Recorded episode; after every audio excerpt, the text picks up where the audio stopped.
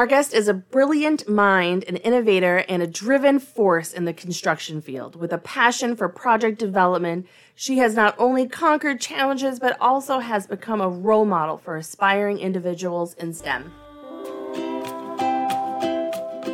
I'm Anna. I'm Alexandria. And this is The Tea in STEM.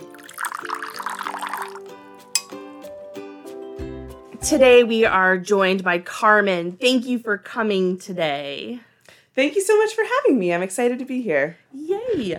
Okay, so Carmen works as a project manager in a large construction company. Is it safe to say that you work mostly with men? Absolutely. I reflected before coming here, and on my particular job site, it's about 20% women. Throughout the industry, it definitely varies. My company is very, very inclusive of women, but something I've noticed throughout my career is that a lot of women in construction work in office-based roles like accounting, marketing, administration, and even some high-powered roles such as business analytics. But when it comes to actual boots on the ground or people at your job site, the ratio is much, much lower. So when I refer to traditional construction management, the most populated fields are estimating, field supervision, and project management. And within those roles, at my job site right now, as well as throughout the rest of my career, I've always been the highest ranking woman, which is surprising because I'm really not that high ranking. So it just goes to show that we need more women in the field. What type of education or degree did you obtain to land the job that you're in now? And what made you want to get into this particular field? So it's a really funny story. I did not start out in construction. I started in civil engineering, but at the university that I went to, civil engineering and construction management were within the same school, and so they shared the same career fair. And it was a two-day career fair where the first day was focused on engineering, the second day was focused on construction. And I got sick for the first day. The second day, I just really needed a job. And so I went and I lied through my teeth about my passion for construction and building and the built environment.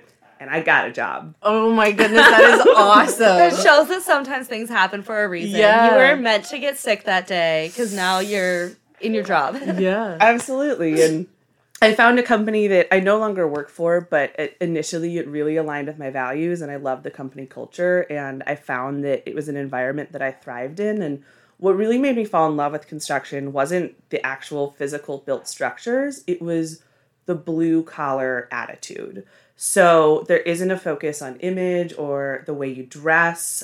You can cuss, you can speak frankly, you can wear jeans to work. And it feels like your success is more driven by your work ethic than your education or your pedigree. Yeah. Yes. I love that. There's a lot of fields where, it's, you know, who your parents were or what you look like, how urban of a style you have. Versus just letting people have their own style and their work speak for themselves. It's a lot harder to prove that in some fields. Absolutely. Absolutely.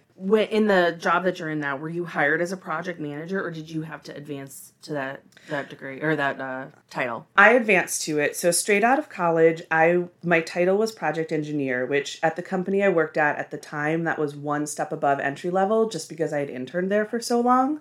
So I started as a project engineer, and I was promoted to assistant project manager, which is what I am now. And what made you stand out against the other competitors in that position? You know, I actually, since I vied for that first internship, I haven't been put in positions where I've been pitted directly against someone else.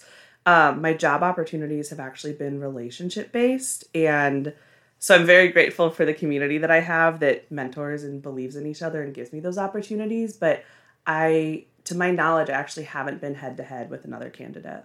Oh, that's cool. That's so nice. Yeah, you know what? It makes me, just from talking about this, like, not just are you, a woman in your STEM field, but there's not a lot of other women in your field, and you're not competing against other men in this position either.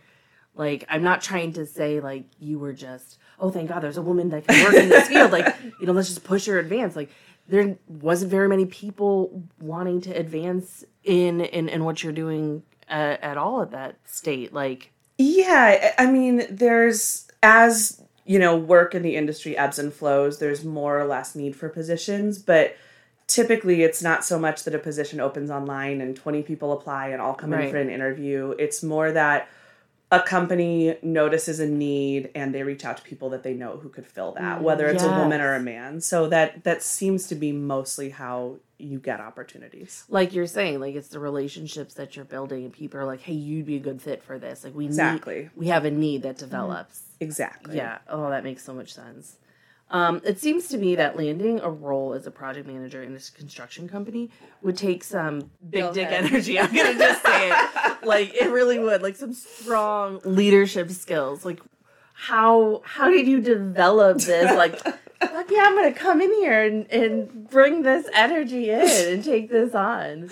It's funny you say that. I do think I went into my first internship with that energy. I was guns a-blazing, ready to prove everybody wrong. And I think that was key to surviving some internships. But since then, as I've grown in my career, I've actually found that the ability to negotiate and empathize with others and know when to prioritize a relationship over being right has actually been a lot more helpful than that energy I thought I needed up front.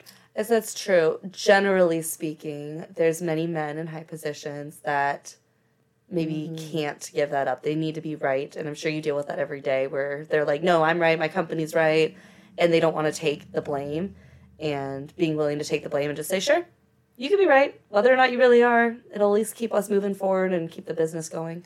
Don't we deal with that all the time? Like, so many times do we have to face that same situation where it's like, okay, man, woman, whatever you are, fine. Just let them have their moment and just have it. Keeps the project moving. It's such a small world that is, at least as long as you stay locally in Phoenix, you're going to work with the same people over and over and over. So no matter what amount of money the conflict is over, it's almost never worth it to, you know, to ruin a relationship. Okay, so what are some challenges that you face as a woman in your role that if you were a man that you might not face? As an example, when Alexis and I speak to male site owners, we're not taken as seriously until we start talking about numbers. When we tell a woman that's a site owner, we're like instantly friends and we collaborate and we like support each other. So first of all, it's unbelievable that it's still that way in your industry too, and probably in a lot of other industries, that you have to prove your capability to be taken seriously. I have felt that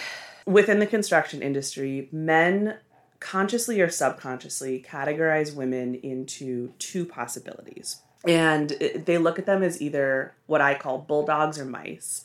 And so what I mean by that is a bulldog is someone who's confident, but they're also viewed as aggressive, loud, cutting, and often referred to by some other words I won't say right now. And those women, the bulldogs, are respected, even feared, but they aren't liked. No one wants to work with them. And on the other hand, women with a quieter presence are just immediately written off, and it's assumed that they're incapable and don't belong in the industry. Now, obviously, I'm generalizing. There's some wonderful men who don't view people that way, but that attitude is persistent enough that it's really tough to find a balance such that you can be liked but also respected. Do you feel like going into an industry, speaking for myself, there's a difference between what expectations were given at the university level and talking to peers and social media about how women are treated in the corporate world, especially in STEM fields, versus actually in industry? Like, I could say that I was probably not taken as seriously in university as a woman versus in the actual industry, I have less problems. It's funny you say that because I absolutely agree. I thought, you know, I'd seen the social media, I'd seen the TV shows, and I thought there'd be day-to-day catcalling and harassment and no one would take me seriously. And I've actually experienced very little of that. I have had a few really poignant, hurtful, and even scary experiences, but I've largely actually benefited from being a woman in construction. There are so many organizations and companies right now that are trying to be inclusive that it's actually given me a lot of opportunities that I may not have had as a man. And it's also fostered really great relationships with other women in my field. Now, with that said, I also have some amazing male mentors who supported me and listened to me and have never viewed me as less than based on my gender. But there's such a push to support women right now that it really offsets those other harder parts of the job. Yeah, right. I think that we're in a really good time. Absolutely. I think we're 10 so years lucky. Ago, this opportunity wouldn't have come across for myself at all. Even with as much experience as I had 10 years ago, this would not have been acceptable at all. I mean, I can't even say, like, at the university level, I was told by a professor to change my name because it was too sexual of a name. So I have a very long first name, and I normally go by a shortened version of it. And I was told by a professor, I'll never be able to get a job because it's a sexual shortened name. Lexi is not sexual. And then in conferences and stuff, Anna will refer to me, or someone else will refer to me as Lexi. And everyone's like, oh, I didn't know you go by that. That's a really pretty name. Why don't you go by it? And I'm like, why don't I go by it? That's what I've been called since the day I was born. Why am I changing my name? Right. Because some professor told me something that was probably inappropriate. Yep. And it's not actually what it's like. And there's all these young girls getting told things by professors or by outdated social medias or things like that. And then it's not like that, and they're afraid to enter the field. When I first met you, we had a very long conversation about choosing your name coming into research. Mm-hmm. And you said that you were told that you needed to go by your professional name, which was Alexandria. Mm-hmm. And it's like, okay, from this point forward, once you sign that first document, this is how you shall forever be signing your name. So if this is what you want to go with, just know that you are signing, you know, hundreds of papers weekly. Like, are you sure this is what you want to do? And you're like, absolutely, 100%. My teacher told me this is what I have to do. And as we've grown in our roles, and it was at the last conference we went to, you were introduced to a sponsor by a friend of ours. And you were like, hi, I'm Alexandria. And he's like, no, what's your name? Mm-hmm. Yeah. And you're like, Alexandria? I think some of it just, when you're young, it's really hard to advocate for yourself. Absolutely. And it takes a while. Like, Carmen, you've been in your industry for a few years now. I'm sure you have an easier time advocating for yourself now than you did at entry level, because you had to prove your work, to prove who you were, whether or not you're a man or a woman, and then you can start advocating for whatever that is. Absolutely. And you don't know what the challenges are going to be until you get there. Mm-hmm. Like, you know, one of the funnier experiences I had was before my very first day of work, I hadn't interviewed in the actual office that I was going to be working in, so I hadn't seen what people wore. And so I emailed my soon-to-be boss, and I was like, hey, what is the dress code? And he forwarded my email to the only woman in the office who says, I wear a dress and heels every day, but you don't have to. In fact, it would probably be weird if you did in your role, so wear what you want. And I was like, oh, no, that tells me nothing. And so I scrutinized my day one outfit for weeks and weeks until I got there, and I showed up so professional, and not one of those guys ever looked at what I was wearing. They didn't care. They didn't know. I didn't know if that mattered until I got there and found out that it didn't, and I can, to an extent, wear what I want. Yeah. That is the best story ever. That is so funny. Oh, my goodness. And it's so true, too, because even in personal lives, you ask a guy, what's the dress code? They're like, I don't know. Just wear clothes. And you're like, okay, but am I supposed to wear a dress? Is it jeans kind of situation? Yeah. Mm-hmm. And then I'm like, just give me one of their girlfriend's numbers so I can ask what they're wearing. Exactly. So I get the idea. Yeah.